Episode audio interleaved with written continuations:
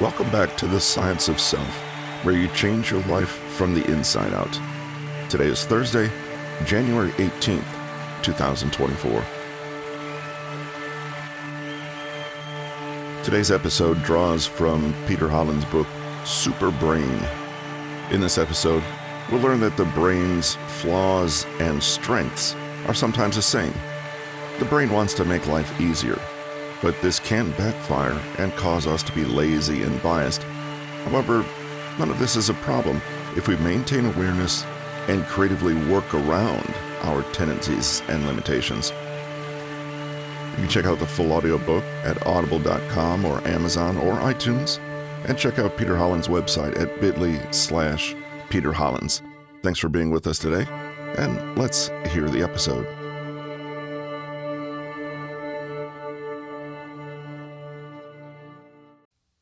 As we've established that we need to focus our attention on a single thing, we can use different strategies to create an environment as free of distractions as possible, which encourages us to enter a flow state and do our best. How it connects to the brain? Attention is one of our main cognitive processes that direct the brain's focus to one thing or another. However, it is limited, so we need to be smart about what we choose to pay attention to. This technique exploits the neurally based limits of our attention to allow us to focus more effectively and ensure that our brain is storing the information we want and that our focus is on the right place. Here are the main strategies we can use to create an optimal environment that facilitates attention. Scheduling.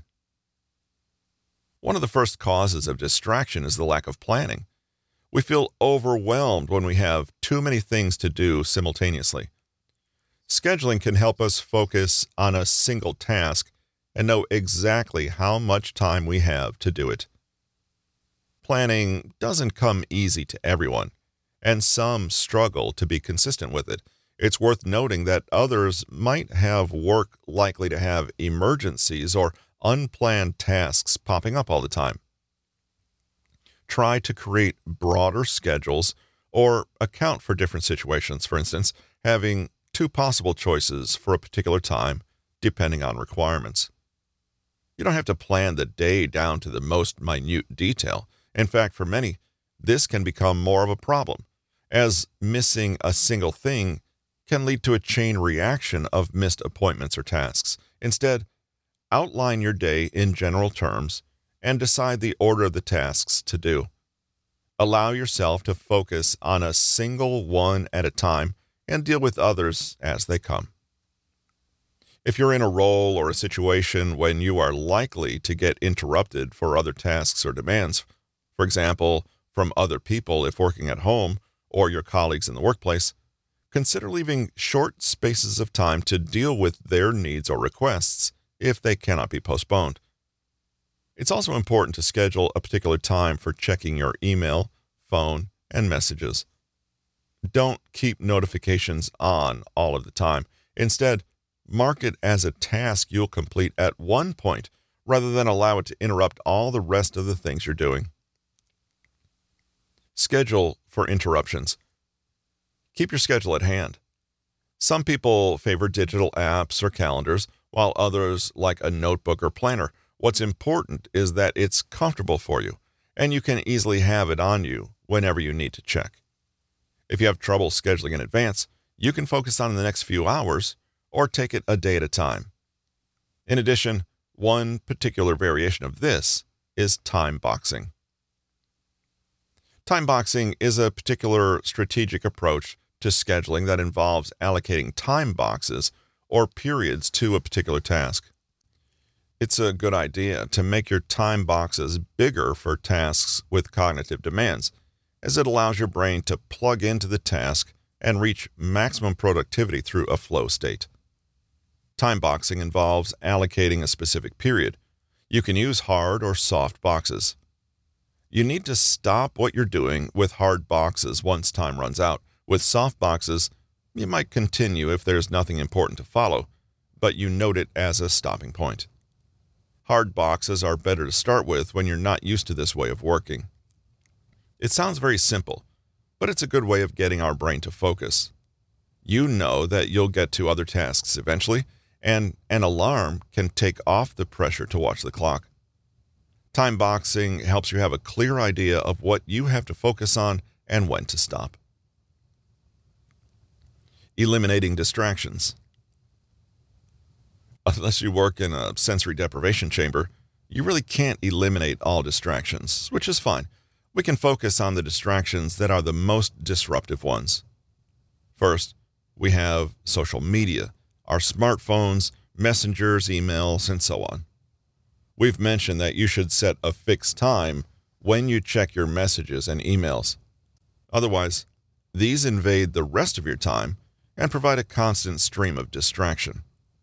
You can do the same with social media or your favorite sites. If you know that you'll have the chance to scroll through Facebook or Instagram during lunch or at another point during the day, it becomes easier to resist the temptation to distract yourself with these. The good idea is to turn off notifications for all your apps and messenger services if you can. Put your phone in plane mode. However, notifications that pop up on the screen or make noise are the worst offenders and immediately make us want to check them, so these should be removed. Many people find it easier to avoid checking social media or the web if they're cut off completely, so the temptation is not there. There are apps and software that can block the internet or cut off access to specific time wasting sites and social media while allowing access to the ones you might need for work.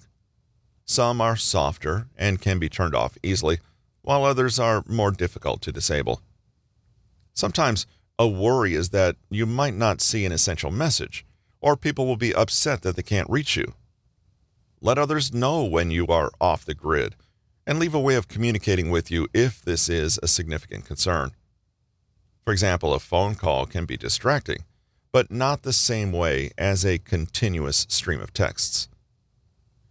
Other distractions can be harder to deal with. For example, if you're working from home, your family members might assume you are available. It's important to set boundaries. One good idea is to have a sign that marks when you should not be disturbed, like a closed door or an actual do not disturb message. You can also use noise canceling headphones or white noise and music to help you focus if you're often distracted by the sounds of other household members. Regarding your workspace, you might limit the distractions available there. Put your smartphone away and keep the things you're likely to need at hand. For instance, have a bottle of water, a pencil, or the papers you'll require there. Having to get up continuously can be annoying and distracting. Pay attention to the distractions coming from your own body. Eat a snack, drink water, stretch. These can help you stop feeling distracted faster than trying to ignore them. Single task at a time. Many people are used to multitasking. But as we've seen, our brain does not like this. While it might help us feel more productive, that's usually an illusion. We get more done when we go task to task. Decide what you'll focus on and commit to that one task for a specific period. If it's monotonous or boring, give yourself 15 or 25 or 45 minutes to dedicate fully to this task, and then you can move on. Often you'll finish sooner than that, but giving it your full attention ensures that you won't just do it better, but that it might provide you more satisfaction. Using flow states. Csikszentmihalyi first described a flow state as a state that reflects a full immersion in an activity. When we're in flow, we focus on what we're doing. We're not conscious of the passage of time, and might feel that little time has passed when we've been doing the task for a while. It is associated with satisfaction and engagement, and we might not be worried about anything as we do the task. Entering a flow state is a good way of ensuring our attention is directed. It also has other benefits for us. Our brains love being in flow, and it seems good for our emotional health and well being. In flow, our brains cut down on all extraneous brain activity, We stop worrying, thinking about ourselves, for example, whether we're looking silly or what we have to do tomorrow, and this leads to measurable changes in the electric activity of our neurons. Our frontal cortex works optimally and helps us make better choices and solve problems more effectively. How can you enter this flow state? You've done it before when enthralled by a film, playing a game, having an exciting conversation, or many other situations. Flow happens when we find a good balance between our skills and the task's challenge. Ideally, the task is just as challenging as we need it to be, just a little above our skill level. Too much challenge or excessively high difficulty can put us off the task because of frustration. On the other hand, a task too easy evokes boredom. While we're not always able to make a difficult task easier, we can divide it into smaller and more manageable chunks, reducing the difficulty level. As for tasks that are too boring, you can add more difficulty by adding something known as microflow.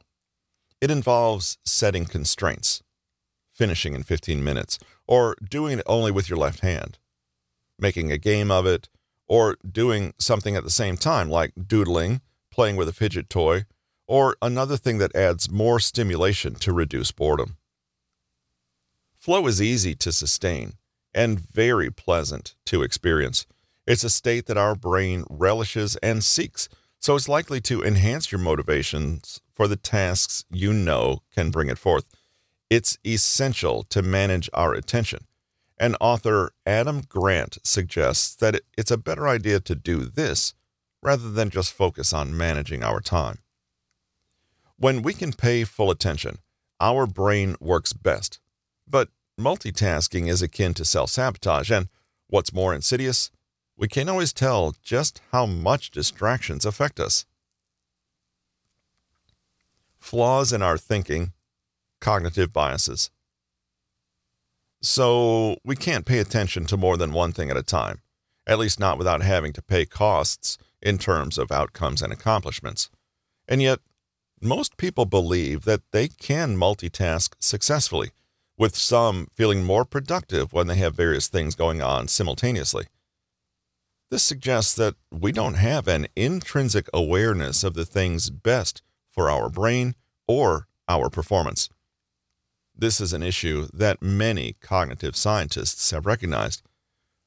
When we make decisions or judge a situation, we rarely know exactly why we arrive at a particular conclusion or why we see things in a certain way. Cognitive bias comes in to explain why this happens. A cognitive bias is a mistake in thinking or making decisions we all are prone to making at some point. These are typical errors that can lead to worse outcomes, and they're associated with the way our brain functions. Neural networks have association as their central property, and the brain likes to find patterns in information to combine them. Regarding cognitive information, this can lead to distortions. For example, we might be likely to recognize coincidences as a pattern and act accordingly, leading us to superstitious behaviors and not just humans, even pigeons' brains have the same processing flaw. Our brains might make associations that are inaccurate. For example, imagine that you did not take an umbrella with you and it rained. Logically, there is no connection, but you might remember other times this has happened and conclude that it will rain whenever you don't take an umbrella. This is a relatively innocuous example. In other cases, bias can lead to significant harm. For example, many gamblers fall prey to the so called gambler's fallacy and make losing bets. Bias can make us hire a worse candidate while ignoring a better one for a job, make a bad financial decision that will make us feel guilty and have a real cost, or trust a person that will trick us. Let's consider some of the most common cognitive biases. Halo effect. The halo effect involves us judging a person more negatively or more positively based on a single characteristic, usually attractiveness. We tend to perceive more attractive people as smarter, more capable, and more knowledgeable. Misinformation effect. The misinformation effect is a bias where receiving new and inaccurate information after a situation can change our memory and perception of the situation itself, even if we know the information was false. Anchoring effect. The anchoring effect involves our judgment being affected by any information we received beforehand, even unrelated. For example, if a person sees a large number and then gets to look at a price tag for a product, they're more likely to see it as a fair or low price. Their judgment is influenced by having seen a large number, even if it had nothing to do with the product's price. Bandwagon effect. We prefer things that are popular, or rather, those that we see as being more popular. This can apply to political candidates, shows, opinions, anything else that seems more attractive if it seems favored by the majority. Familiarity bias. We usually prefer things familiar to us. When we choose, we favor the brands or products we already know over new ones. This can go beyond product choice to political decisions or life choices that show a preference for the status quo. These are just a few examples. There are many more cognitive biases out there, and we are all subject to their effects. The truly interesting thing is that we're not aware of these biases or their impact. If asked why we chose one thing over another, we're unlikely to say, Oh, the person who sold it to me was attractive. Clearly, this means that they were more competent. But the effect remains without us knowing it. Cognitive biases are byproducts of our usually efficient and effective brain and its way of dealing with situations that threaten our survival. We can't be fully rid of these biases and believing we are bias free is another bias, but we can learn about them and account for them to make better decisions. Technique number three structuring your decisions. It matters little whether you pick orange or apple juice based on your bias. If you choose a workplace or even a career, it matters a lot using this as a guide. Pay special attention to the decisions associated with significant consequences for yourself and others around you. How it connects to the brain? Our brain structures thinking and decision making processes in a particular way that works most of the time. However, it also leads to cognitive biases, which are common to all of us and can be seen as persistent bugs in our reasoning. They can lead us astray in important choices, which makes it important to know how to neutralize their effects and make our decisions better and stronger. We cannot eliminate our biases because they are intrinsic to our brain's functioning, so learning about them and reducing their effect is the best choice. Here is where you can structure your decisions. Recognize that you might be susceptible to bias. First step is very simple recognize that you might make biased choices even if you feel objective. Your brain operates in specific ways that are good for your survival, but have side effects. If you account for them, you can improve your outcomes.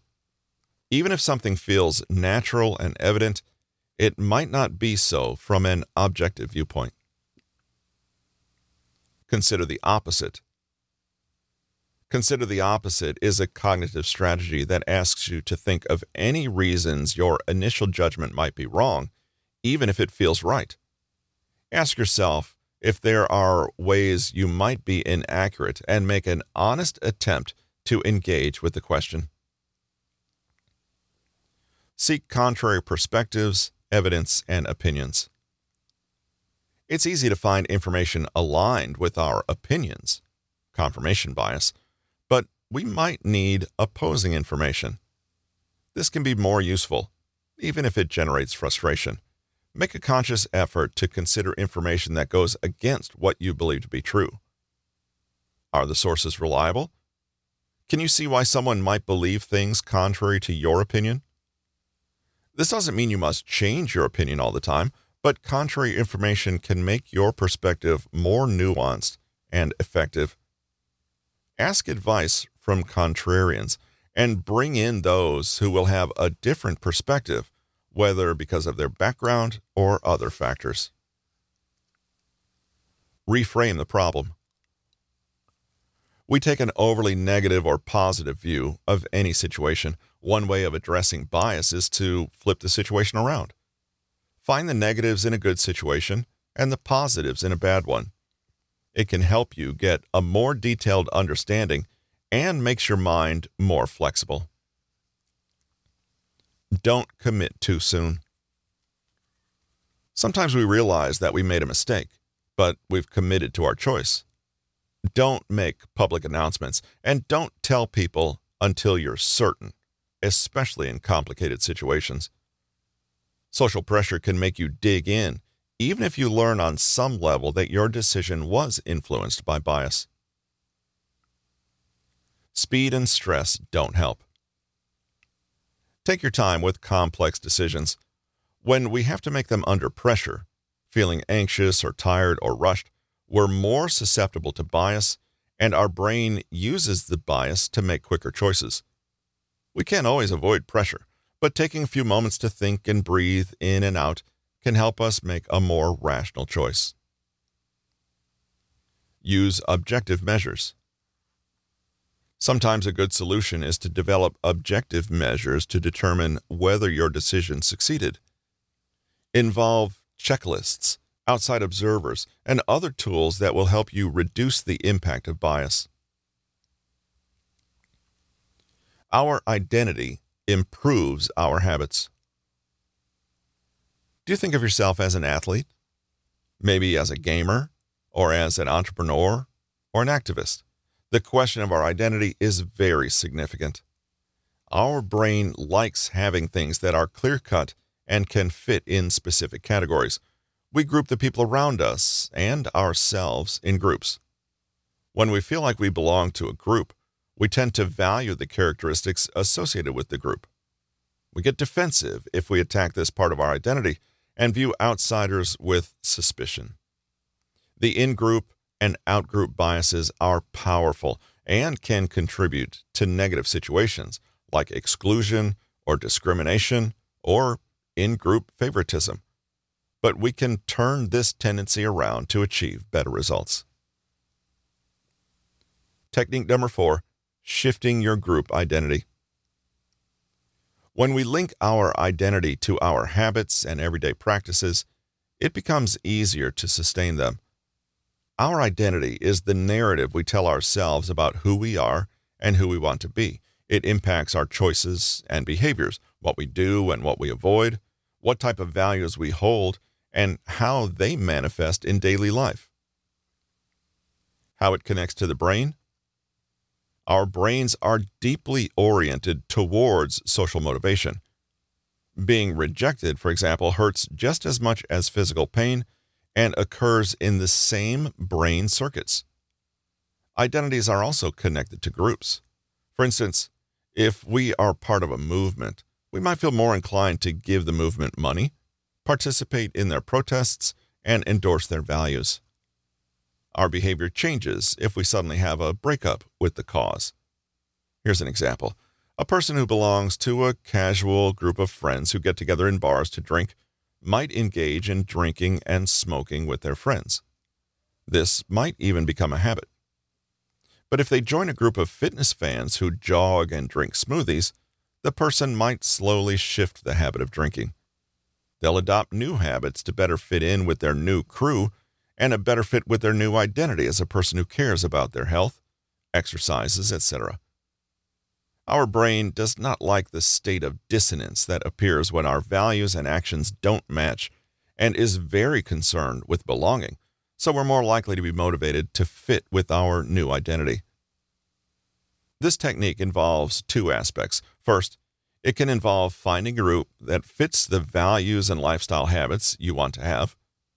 The second is to build a conscious link between this new identity and the habits you will develop every day. Find a community that lives your values. It's easier to exercise if you surround yourself with people who exercise, talk about fitness and health, and who can support your initiative. This works on several levels. First, joining a group like this can give you access to advice and new experiences that can sustain your new habits. Second, it can motivate you to be more like the people around you, not just to fit in better, though this can be a good reason, but also because you'll learn from them and be influenced by their practices. It's something our social brain is very, very good at. Does this mean that it's time to break up with all the friends who smoke and watch TV? Well, not really. Social support and close relationships matter too. However, building new connections with new people can help to shift to a new habit. You might spend less time with the friends whose lifestyle and habits are very contrary to your goals and immerse yourself more intensely into the new group or culture. Just make sure that you feel comfortable with this group and that it does not offer toxic practices. For example, in the case of exercise, unhealthy diets or steroid use attach the identity to yourself. Saying that you're a smoker shows an entirely different level of commitment to the behavior than saying you are someone who smokes. This also applies to healthy habits. Saying you are a non smoker can help you avoid cigarettes because this avoidance becomes part of your identity. Sometimes we start with an aspirational label, e.g., saying you're a non smoker even if you could not fully give up cigarettes. That's okay. Imagine your ideal self, the version of you that has accomplished this. It's aspirational. When tempted or confused, ask yourself, what would a non smoker do? What would my ideal self do in this situation? This is a way to make better choices and sustain them. It motivates you to keep going and identity labels have a powerful effect on our brain. A company like Apple, for example, builds a large aspect of its branding around the idea that using their products is not just a consumer choice, it's an identity choice. People who use Apple products are different, and it works. You can even see the in group and out group conflict between Apple and Android users as it's become about more than just a phone brand. It's about identity and belonging to a group. Our brain is not perfect. It can make poor choices and is very driven by a host of tricky biases, especially those we are unaware of. Our attention can be limited, and we can sometimes fall into bad habits or the tendency to let our desire for identity and belonging derail us. But when we gain this awareness, we can turn these situations to our advantage. Think of it this way the brain's flaws and strengths are sometimes the same. The brain wants to save energy, create shortcuts, and make life easier. But these tendencies can backfire and cause us to be lazy, habitual, and biased. However, none of this is a problem if we maintain awareness and creatively work around our tendencies and limitations. Takeaways Improving our lives is difficult, primarily because we lack the knowledge of how to do so and the right tools. But it's also intrinsically difficult because of our brain's natural weaknesses and flaws. We can use scientifically proven general strategies for helping us achieve our goals, given our brain's drawbacks. One issue is that we cannot force our way out of acquired habit by willpower alone and we cannot use neural connections that simply aren't there. But we can build connections with every repetition until it becomes automatic. Behavior consists of triggers, routines, and rewards. We can work with this habit loop and re engineer the habits we already have so the desired behavior becomes easy and automatic with time. Consistency is key brains have limited attentional capacity, and multitasking comes with a switching cost. We can tweak our environment to make the most of our attention and be more productive. We can fine tune our scheduling strategy, use time boxing, and cut down on distractions. It's easier to get into a flow state when we focus on one task at a time without distraction. Cognitive biases are distortions in our judgments and perceptions and can undermine our ability to think clearly, especially if they're unconscious. To make more objective decisions, acknowledge that you may be susceptible to bias, seek contrary perspectives, reframe the problem, and don't act in haste. Finally, we can use our need for identity to support good habit formation by seeking communities with shared values and deliberately attaching that identity to ourselves.